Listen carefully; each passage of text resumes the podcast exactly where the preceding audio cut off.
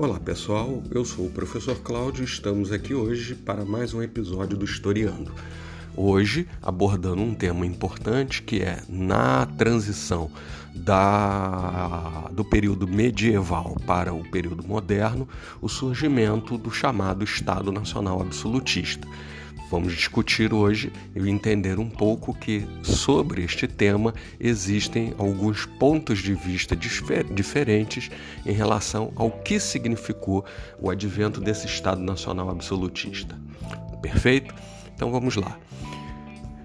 É... Europa, século XV, nós estamos transitando do período medieval, está, está encerrando a Idade Média, está se iniciando aquilo que se convencionou qualificar como história moderna ou período moderno. Tá?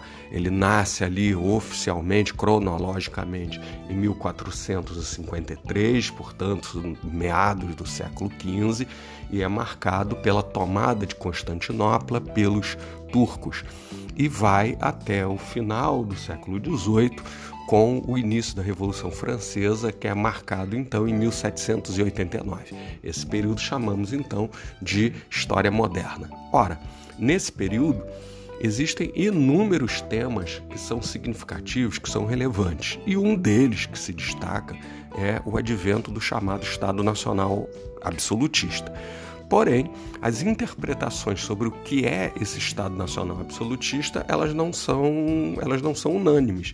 Existem pelo menos três grandes linhas interpretativas que nós vamos tratar. Por exemplo, a rigor, pode-se entender esse Estado absolutista a partir de três ideias fundamentais o Estado absolutista como resultado de um equilíbrio entre classes, o Estado absolutista como um Estado capitalista e, finalmente, o Estado absolutista como uma forma de Estado feudal. Separadamente, nós vamos olhar e vamos entender o seguinte. Primeiro aspecto, o Estado absolutista, ele sendo uma forma de um equilíbrio de classe. Historiadores que defendem essa hipótese, como por exemplo Paul Suisse, tomaram por base principalmente alguns estudos realizados por Engels, um dos fundadores do materialismo histórico. Segundo essa abordagem teórica, o Estado absolutista não representaria apenas o poder de uma classe, mas de pelo menos duas, nobreza e burguesia.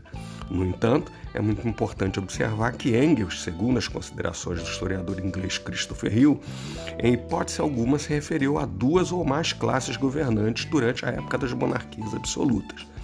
Para esclarecer de maneira mais adequada a questão, achou-se por bem produzir o, reproduzir o trecho de Engels, cuja leitura apressada gerou discussões problemáticas.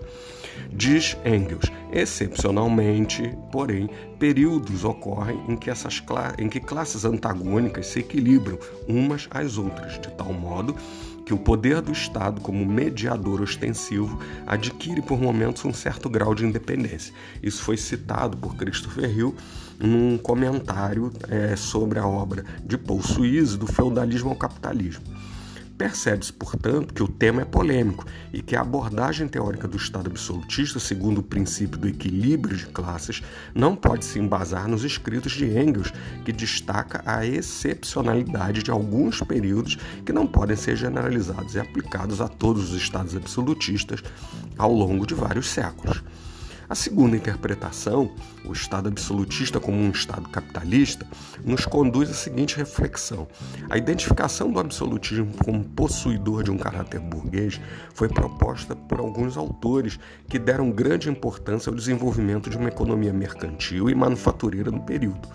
Uma vez que a nobreza perdera o poder econômico, não deveria mais possuir o poder político. Na realidade, esses autores se esquecem de que durante todo o período de transição, mesmo com o desenvolvimento mercantil e manufatureiro, as relações sociais permaneceram essencialmente feudais.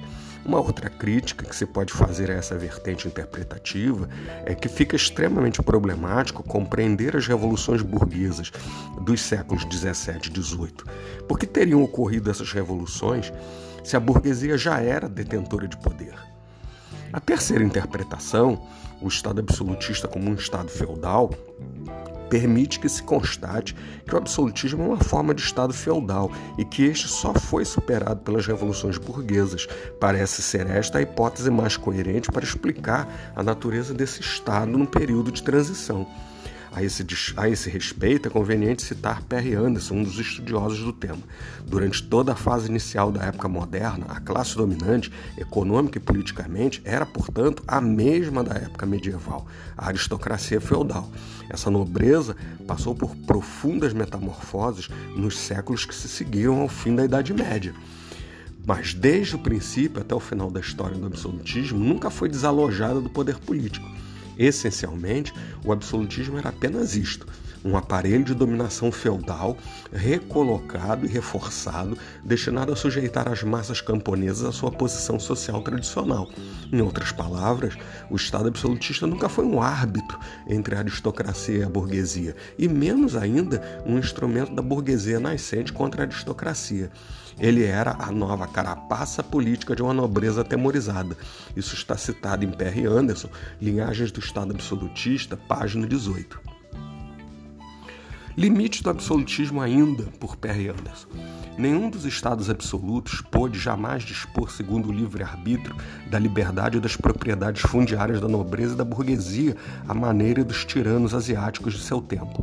Nem conseguiram tampouco levar a cabo a centralização administrativa ou a unificação política.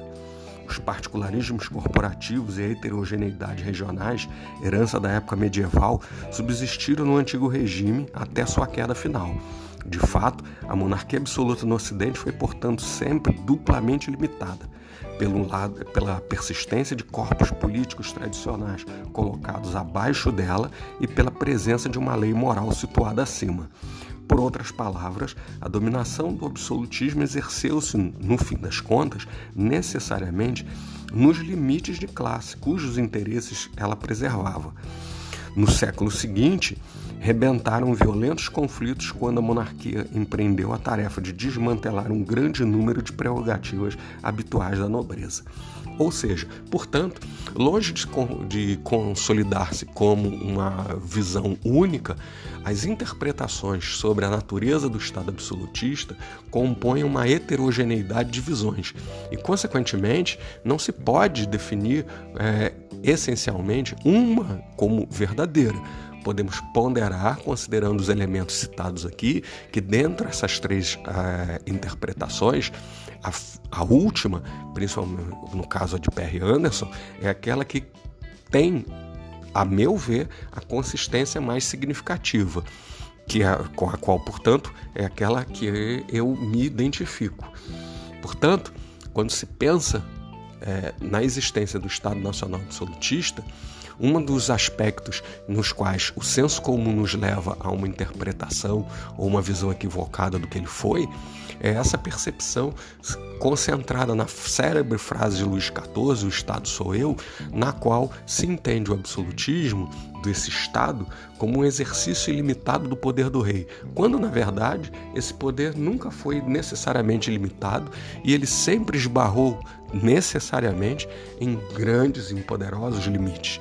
Tipo, Luís XIV, apesar de ter sido o mais poderoso rei da França durante esse período, jamais, jamais, friso, foi capaz de taxar o clero e a nobreza.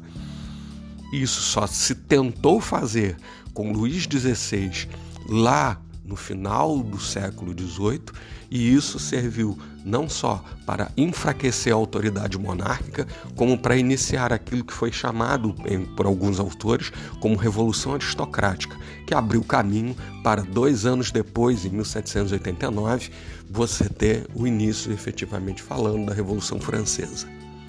Até o nosso próximo encontro e espero que tenham apreciado essa diferenciação de interpretações.